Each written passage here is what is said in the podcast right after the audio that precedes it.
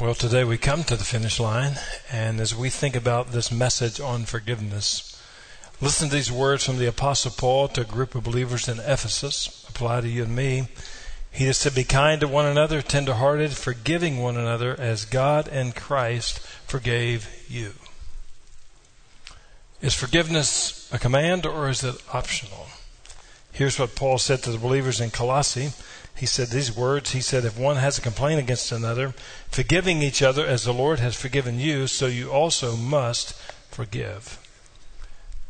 If, if we're going to come to the finish line and come to the finish line well, then we're going to have to understand the favor of God, but also the reality of forgiveness. Uh, I was a student at Belmont University and, and I was honored to graduate from there. The Lord showed His favor on my life in many ways to be able to go to school there and be able to graduate. But one of the classes that uh, I needed to be able to graduate was college algebra. In high school, I had basic math. That's all I needed to graduate in high school, so I'd never had algebra before. And so I literally went semester after semester after semester and put that class off until the last semester when I was going to graduate. And so I go into class and I sit down in the seat. The professor goes over the syllabus, and I knew I was in trouble.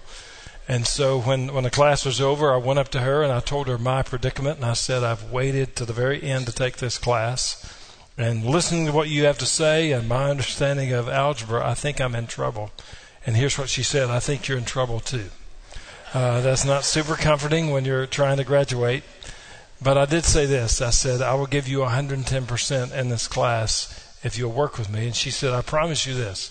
If you come to class, you take notes and you listen to the to the instruction and uh, you, you you know give the best that you can, or you're going to be fine. And fine meant I was going to graduate.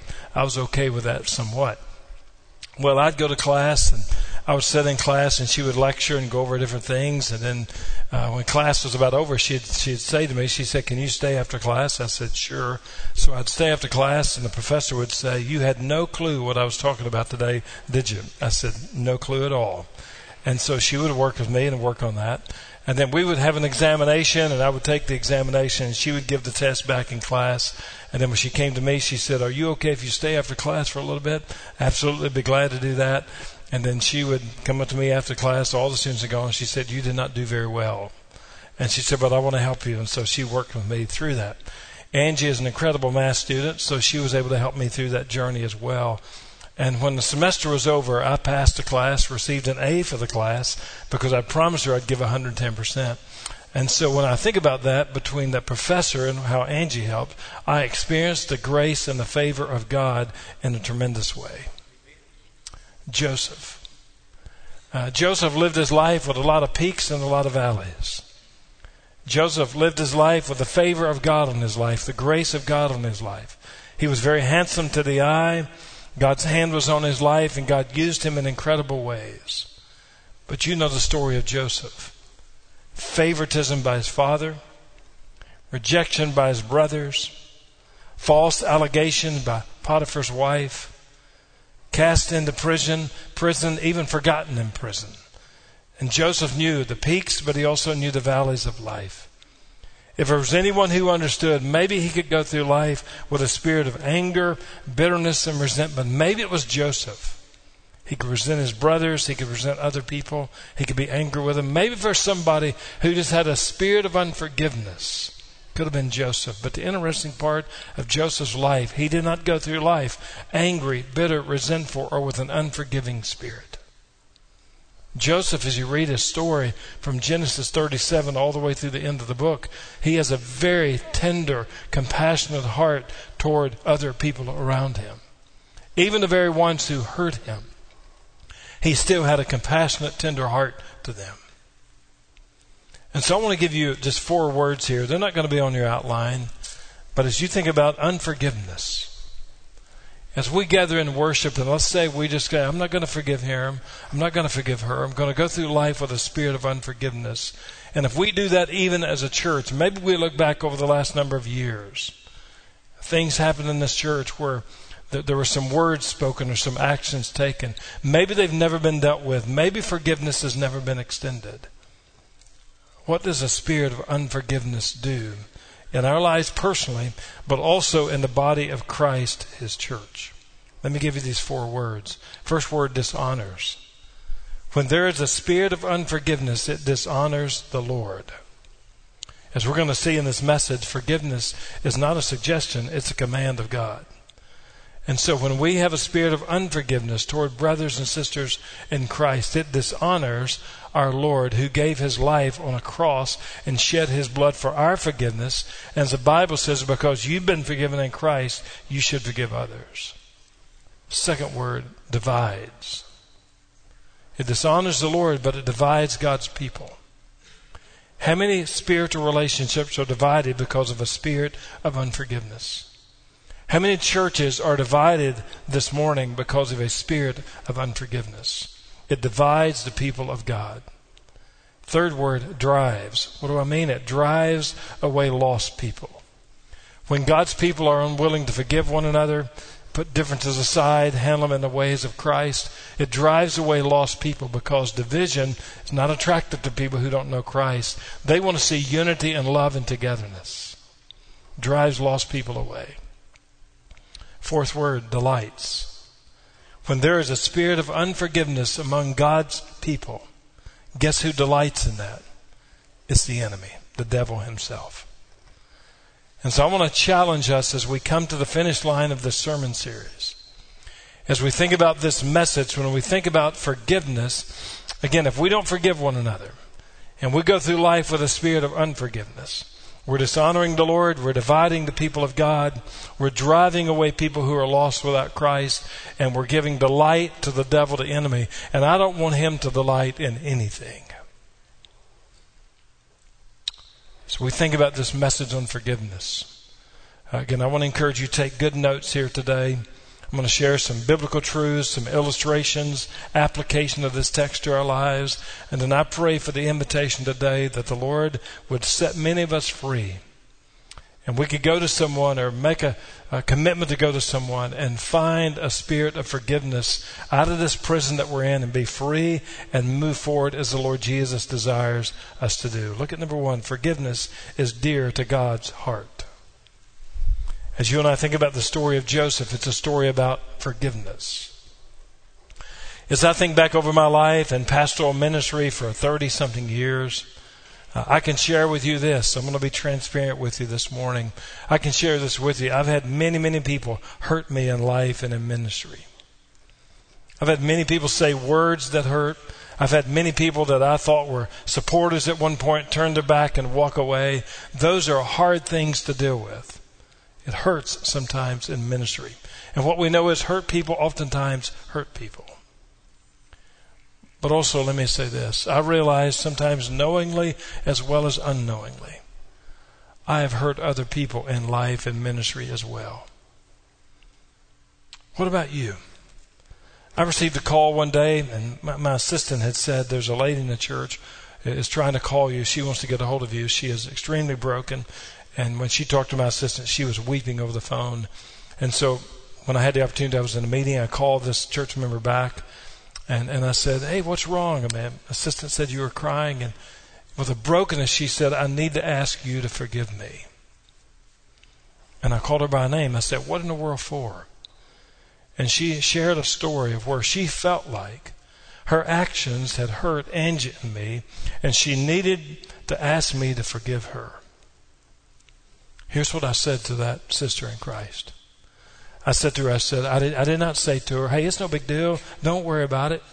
The Holy Spirit had convicted her to call me and to ask me to forgive her. And I said to her, and then I prayed with her over the phone. I said, I want you to know, called her by name, I forgive you in Christ as He's forgiven us as well.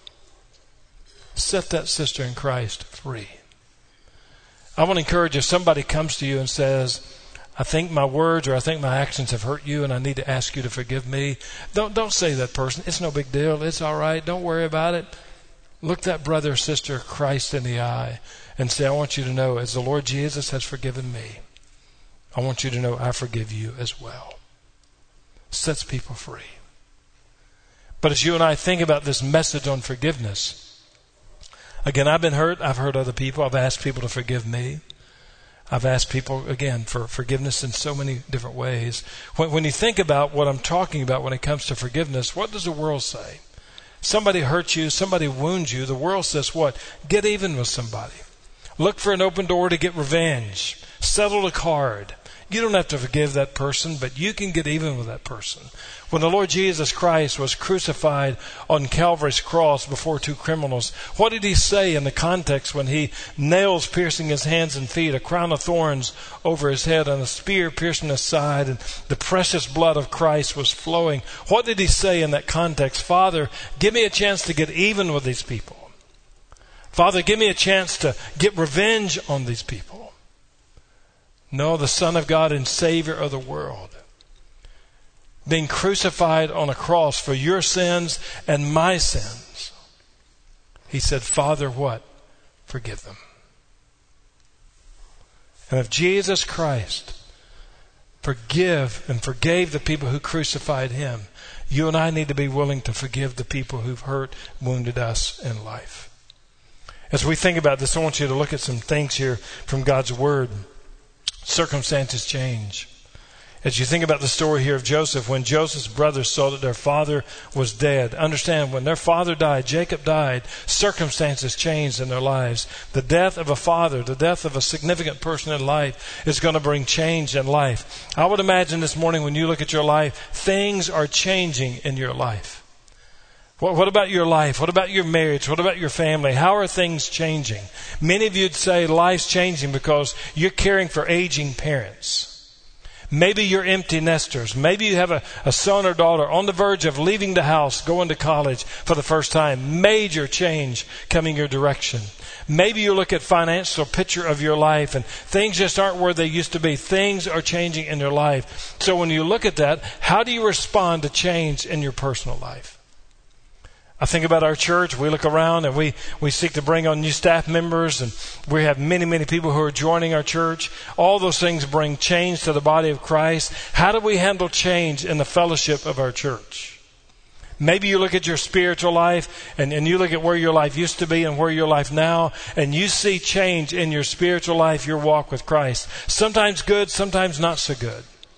Maybe you look at your life and say, a month ago or a year ago, five years ago, here, here's where I was at spiritually in my walk with Christ. But look how He's grown me. I'm more intimate with Him. I'm in love with Him more than ever. And He's doing an incredible work in my life or could be changes happened in your life. You're not as close to Him as you used to be. You're not loving Him like you once did. You're not as intimate with Him as you once were. And so He has never moved in your life. You're the one who has moved, but change is happening in your spiritual life.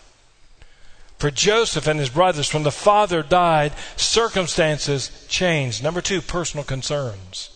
As you look at this text, you see change is happening. And here's what the brothers said. They said, It may be that Joseph will hate us and pay us back for all the evil that we did to him. That was their concern. They knew they had, done, had wronged their brother. They done evil to him. Maybe instead of forgiving us, he's going to pay us back and he's going to hate us for everything that we did to him. They were concerned about Joseph's response to them. What are you concerned about today? Uh, maybe you say you're concerned about the direction of our nation. Maybe you say you're concerned about the presidential election next year. Maybe you're concerned about the economy. What does this look like in the years down the road? Maybe you're eyeing retirement. What is this going to mean for you in the next three to five years? Uh, maybe you look at your marriage and family and there are concerns that you would be able to communicate very clearly to somebody. Maybe you look at your spiritual life and you might say, if, you know, if I died today, I'm just not sure I'd spend eternity in heaven. You can know that today that you'll go to heaven when this life is over. But what are you concerned about? Angie and I were in Dixon the other night having dinner with some couples in our church, had a wonderful time of fellowship with them. But we walked into store after store in a small town like Dixon on Main Street, and we were overwhelmed at the vulgarity we saw in those stores. T shirts, other items being sold. Could not believe what is being sold out there with such vulgar words on a foul language is never appropriate for somebody who's a follower of Christ. What brings you concern? For Joseph's brothers, they were concerned maybe he's going to hate us, maybe he's going to get even with us. Not thinking about forgiveness, they were just concerned. Number three, relevant request. When you look at this story, they had a, a, request, and here's what the request was. Your father gave this command before he died. Say to Joseph, please forgive the transgression of your brothers and their sin. Listen, they didn't make a mistake to Joseph. They sinned against Joseph. They sinned against God because they did evil to you. And now please forgive the transgression of the servants of the, of the God of your father. So here's what the request was. Joseph, would you forgive us? What is your request today? Maybe you say in life, and it's hard for men to do this, but maybe you say you need help. What a major request in your life. Maybe you need to say this morning with the conviction of the Holy Spirit on your life, you need to be saved. You're lost. You need to be forgiven. And what you would say, my request today is, Jesus, save me today. Maybe your request is that you need forgiveness and you can name the person that you need forgiveness from that person. Or maybe you would say, I just need to be set free. I'm tired of going through life carrying this weight and having all these chains on my life. I need the forgiveness of God and I need to be set free. What is your request? For those brothers, would you forgive us? What would you say today is your request? You have to realize forgiveness is dear to the heart of God. Why? Because He gave His only begotten Son to be crucified on a cross so that you and I could be forgiven. It's dear to his heart. Many of you, some of you are not going to remember this, but some of you will. April 19th. You may remember that day. What happened on that day? It was the, it was the, the day of the Oklahoma City bombing. 168 people lost their lives. I think there were 19 kids who lost their lives in the daycare in that federal building. There was a mother who had two kids in that daycare, and she lost both of her kids that day in the bombing. You would say maybe that mother could be angry, bitter, and resentful toward the McVeigh and the Nichols families because of what they did to kill so many people and even killed her two kids. But that mother, with the strength and grace of Christ, instead of being angry, bitter, and resentful, she forgave. And a remarkable story, even though she lost two kids in that bombing, she became dear friends with the McVeigh and Nichols families, and she said it set her free because she had a spirit of forgiveness. What about you?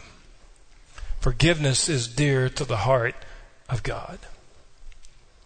Number two, forgiveness is offered for God's glory. In 1999, I think it is, Matt Redman wrote a song, and the song was about the heart of worship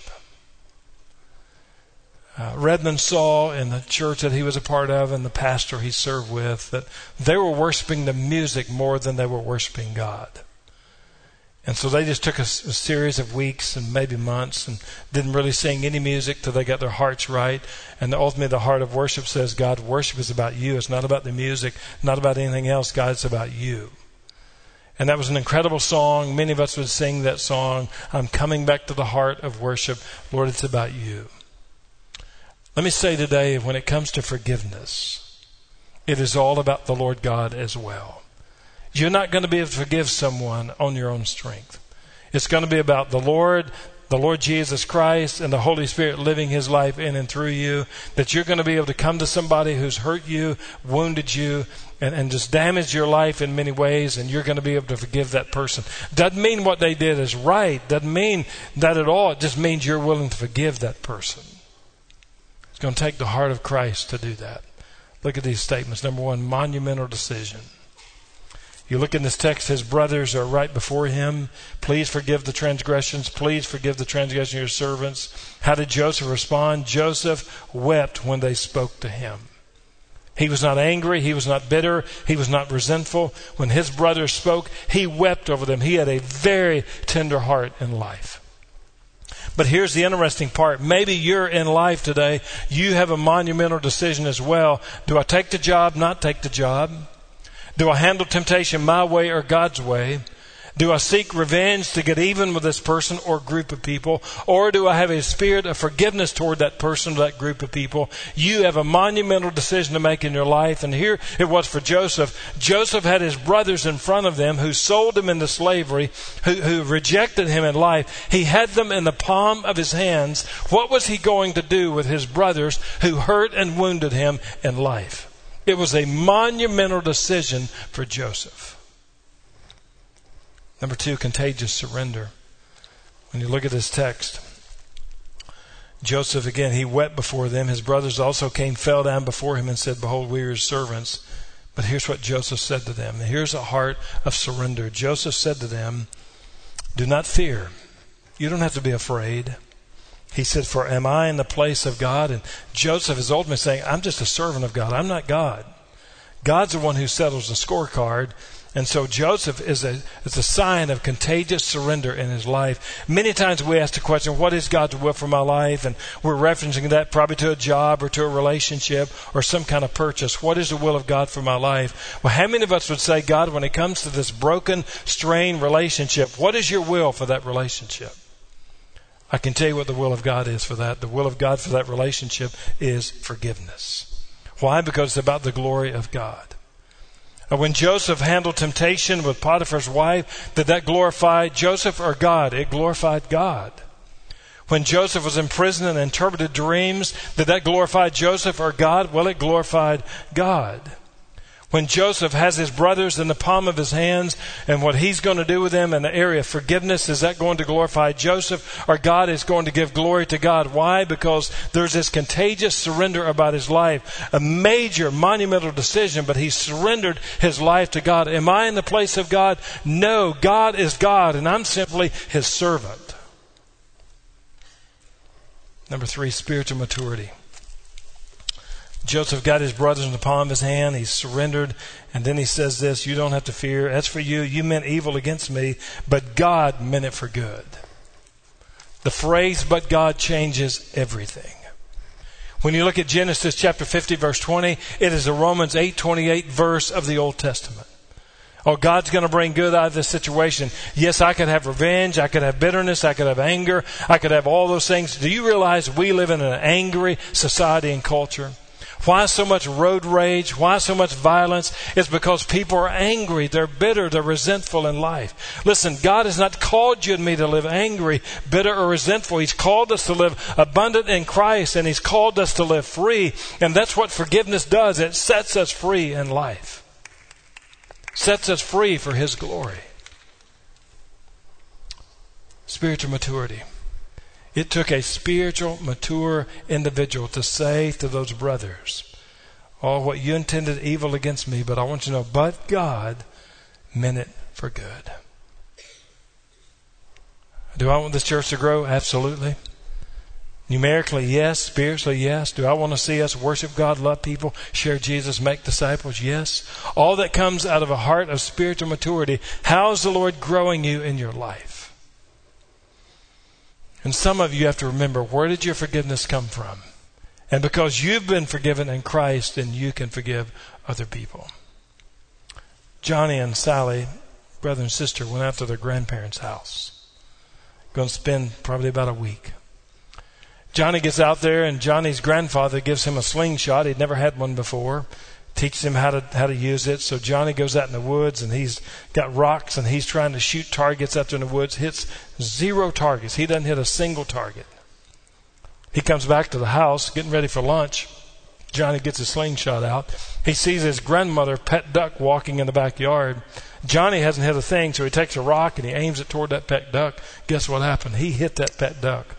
Killed that pet duck, by the way, as well. That duck died. And so he panics. He don't know what in the world he's going to do. So he gets that pet duck and he, he moves it to a woodpile and hides it, thinking nobody saw him at all. And so they have lunch. And when lunch is over, the grandmother says, Sally, I need you to help me to do the dishes. And Sally said, Oh, I don't, I'm not going to do this today. Johnny wants to help you do the dishes. And she leaned over to Johnny and whispered to him, Remember the duck. And Johnny knew that Sally saw him kill his grandmother's pet duck. So Johnny stayed behind and washed the dishes. So in the afternoon, the grandfather said, Hey, let's go fishing. I want you all to go with me fishing. And the grandmother said, Well, I really need, need, need Sally to stay here and help me prepare dinner for tonight because we're going to have a delicious meal. And Sally said, I'm going to get to go fishing because Johnny wants to stay and help you prepare dinner for the night. And she leaned over to Johnny and said, Remember the duck. And Sally goes fishing and Johnny, he takes care of, of the evening meal. This went on day in and day in and day in. And finally, Johnny had had enough and he's worn out because he's doing his chores and all of Sally's chores. And so he goes to his grandmother and he says, Grandma, I need to make a confession. The other day, the slingshot that granddad gave me, I took a rock and I hit your pet duck and I killed your duck and I hid that duck in the woodpile. And Johnny's grandmother put her arms around him and said, Johnny, I, I love you and I forgive you. But I know you killed my pet duck, and I watched out the kitchen window, and I saw you do it, and I saw you bury the duck in the woodpile. I saw it all. But Johnny, I wondered how long you were going to allow Sally to make you a slave to her request. Church, you and I have an enemy. He wants to make us a slave to unforgiveness, but here's what I encourage you. When he comes to you, the enemy, and he whispers in your ear, remember the duck, I would just encourage you to say to him, remember the cross. That's where you were defeated at.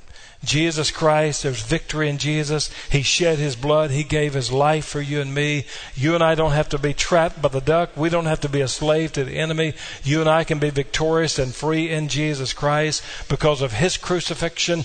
We have been forgiven, and because of that, we can forgive other people in life as well. And it's all for the glory of God. Number three, forgiveness is commanded in God's Word. Let me give you these uh, statements here, and I want to give you two illustrations, and then we're going to try. Number one, definite obligation. Is forgiveness a command or a suggestion? Well, I've already shared that with you from God's Word. Forgiveness is a command, it's an obligation. An obligation just means a promise or a commitment. Let me give you some insights. July 5th, 1986, I made a commitment to Angie. I made an obligation. I was going to love her and we shared our vows together, almost 37 years of marriage, I'm still obligated in that marriage covenant with Angie, my wife. And when I surrendered into Christian ministry, I made a commitment, an obligation to the Lord to say, Lord, I'm not going to just tickle ears with your word. I want to preach the whole counsel of God. I'm obligated to preach God's word. It's authoritative, it's inerrant, it's infallible. I am a preacher of the word of God. Romans chapter 1 verse 14 says that we are obligated to have gospel conversations with people. It's not a suggestion, it's a command. We're obligated. And so when it comes to forgiveness, I realize some people would say, your stories are incredible. I just can't forgive him or I can't forgive her. I can't forgive them. But realize when it comes to forgiveness, you and I are obligated to forgive in Christ. When he gave the command, just as you have been forgiven in Christ, you are to forgive others. That is not a suggestion. It's not optional. It's the command of God's word to you and me. It is a definite obligation. Number two, painful consequences. If you go through life and you refuse to forgive people, you refuse to set people free, here are some of the consequences. Look at the first one hinders relationships. How many relationships are divided and broken because of a spirit of unforgiveness? Number two, it weakens health. How many people are physically, emotionally, mentally, spiritually just not healthy? And why? It's a spirit of unforgiveness. You're reaping the consequences of having a heart of unforgiveness. Number three, it blocks blessings. If you want to stop the blessings of God in your life, have an unforgiving spirit because again, it's not optional, it's not a suggestion, it's a command, but God does not prefer disobedience. He wants obedience in our lives. I went to a church one time serving there. They were divided, they were broken. I remember sitting with one of the leaders in a restaurant and asked him, in the midst of the church split and all the damaged relationships, was there ever forgiveness extended to one another in Christ? And the church leader looked at me and said, No forgiveness extended, but a lot of fingers pointed. And I said, No wonder the church is struggling. No wonder we're missing the blessings of God. No wonder we're lacking the movement of the Holy Spirit. You can't grieve or quench the Holy Spirit and be blessed of God. Unforgiveness will block blessings. And then number four, causes divisions. Again, many relationships are divided. Why? Because of unforgiveness. Number three, transparency matters. Somewhere you just have to come clean in life. Take the mask off. Stop pretending. Get real. Here's two things I would say. One, admit the truth. Uh, today you may need to come and say you have a spirit of unforgiveness. And you just need to say, I need the Lord to set me free and to help me. I'm going to admit the truth. I have just not forgiven some, some people in my life. I'm going to admit it. Number two, ask for help. You just need to say, Lord, I need your help today. If I'm going to forgive this person or this person or them, God, I can't do it on my own. I need help. And you admit that transparency matters. And what does that mean? It may mean that um, you make a phone call. It may mean that you write a letter. It may mean you send an email. It may mean that you make a visit with somebody. It may mean that you pull up a chair and say, God, I need to have a conversation with you about somebody who's already passed away, but I need to forgive and I need to be forgiven. I need to be set free. You do that. I would never ask you to do something that I'm not willing to do myself. As I stand here in this pulpit this morning, I can think about a broken relationship in my own life. As I prayed, as I sought the face of Christ, I sent an email to someone this morning just saying, I need to be open to God's leadership because I want to be obedient to Him and I want the glory to go to Him. We'll see what God does with that. That's in His hands. Victoria Ruvolo was driving home one night Long Island. She was just a short piece from her house. And there was a group of boys who had stolen a credit card and went to a grocery store and bought a 20 pound frozen turkey. And she's almost at her house, and one of the boys, Ryan Cushing, decided from an overpass he was going to throw this turkey at the car that was coming. 20 pound frozen turkey. He released it out of his hands it hit the car of Victoria Ruvolo and it went through her windshield and hit her face. She was in an induced coma for about a month. She finally came to surgery after surgery after surgery after surgery. Her face severely disfigured. Every time she looked in the mirror, she was reminded about that night and that turkey that came through the windshield people in the community wanted to judge to sentence that boy and those boys to the highest degree. The time came for the sentencing of Ryan Cushing. And so he was in the courtroom. Victoria Ruvolo was in the courtroom as well. You could just see the scars on her face. And the judge reads the sentence and he says to Ryan Cushing, who is nervous, who's anxious, who feels like probably prison is in his future, the judge says to this young man to say, I'm giving you six months probation. And there is silence in the courtroom. And then the judge says, Ms. Ruvolo wants to take the stand. She comes to the stand. She looks at Ryan Cushing, his family, other people in the courtroom. And she said to him, She said, I want you to know the six months probation was my suggestion to the judge. I want you to have the best life you can possibly have. And she looked him in the eye and she said, I want you to know these words I forgive you. Set him free. What about you? Most of us in this room watching around the world, you've heard of a Christian leader named Corrie ten Boom. She's written some incredible works. Her and her sister were confined to a Nazi concentration camp, hiding Jews, trying to protect people. Corrie ten Boom's sister died in the Nazi concentration camp. But Corrie ten Boom was severely mistreated as she was there. What did her life look like then? They often went days. She went days without food, and she was almost starving to death. Uh, those in authority in that concentration camp worked her hard, hard, hard in life. And there was one prison guard who would do things to Corrie ten Boom that I'm not going to mention, but was an embarrassment, but misused her in so many ways. That prison guard did that again and again and again when Corrie ten Boom was released from that concentration camp, she was with a group of believers, and the Lord had led her to teach a message on forgiveness. She taught a message on forgiveness and she finished her Bible study. And when she was there greeting people, all of a sudden she looked up and she almost froze in her steps because when she looked up, she saw the prison guard. And the prison guard walked up to Corrie ten Boom and said these words Isn't the grace of God amazing?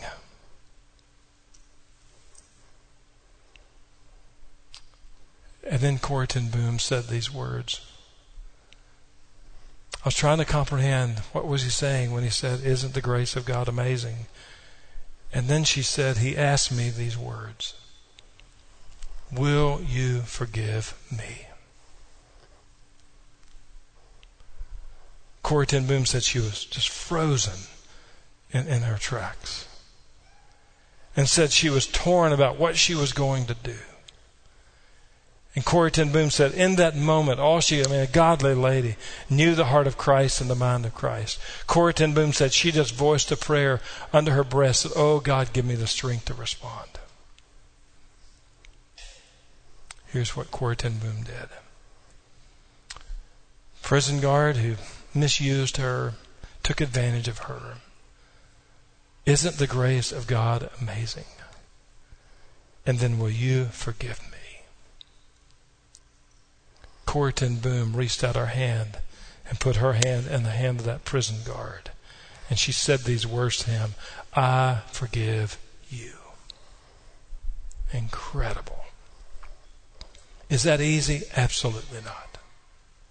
Is it biblical? Absolutely. Can you imagine the cross of the Lord Jesus Christ? When he was on Calvary's cross, the, the humiliation, the torture, the pain, crucified for you and for me, for your sin and my sin. Do you think that was easy for the Son of God? Not at all. But he has forgiven you and me and him. Just as you have been forgiven in Christ, you forgive others. Let's bow together as we pray. How's the Holy Spirit working in your life? I want to encourage you, if you need to know Christ, you're in the room somewhere around the world. The only way you're going to be forgiven is because you turn from your sin, you trust Jesus Christ to be your Savior. He'll save you today if you'll call on His name. Call on the name of the Lord and you'll be saved. If you need to be baptized, we encourage you to follow in obedience to Christ. You want to join the fellowship of this church, we encourage you obey the leadership of Christ. God's calling you in the Christian ministry and you want to surrender Him, we encourage you to obey the leadership of Christ. Who is it in your life you need to forgive? Who do you need to say, I forgive you, or who do you need to say, Will you forgive me? Maybe it's somebody in this room right now. Maybe you need to come to this altar and just get on your knees, your face, or pray with one of our prayer warriors, or just by yourself to say, God, I need to forgive somebody. I need to ask for forgiveness. There have been issues in the life of this church over the years. Have you asked people to forgive you of the hurt, of the wounds, of the pain that may still be there? If we're going to see the blessing of God, then we need to have a spirit of, of forgiveness in life. What about you? Family member, friend, Somebody in this church, somebody in your workplace, somebody you know. Who do you need to forgive? To look at in the eye and say, I forgive you. Doesn't make it right, doesn't justify it. Sets you free and sets that person free. What about you? Who do you need to forgive? Who do you need to say, Will you forgive me? We can do that because of the blood of Jesus. So, Father, this morning in this invitation, I've just sought to share, God, from your word what you've laid on my heart to share. And I pray that we would live a life of forgiveness, not unforgiveness. We'd be set free, and God, we'd set other people free as the Holy Spirit leads as well. I pray this altar to be filled with people who need to make decisions. I pray even if there's somebody in this room that would go to and say, I need you to forgive me or I need to ask for forgiveness. I pray that would happen as well. It's all for your glory. It's commanded in scripture. It's dear to your heart, God. And give us the courage to obey you right now because of the blood of Jesus Christ. And it's in Jesus' name I pray. Amen. Let's stand together and sing, church. You respond this morning as the Holy Spirit leads. Let's sing together.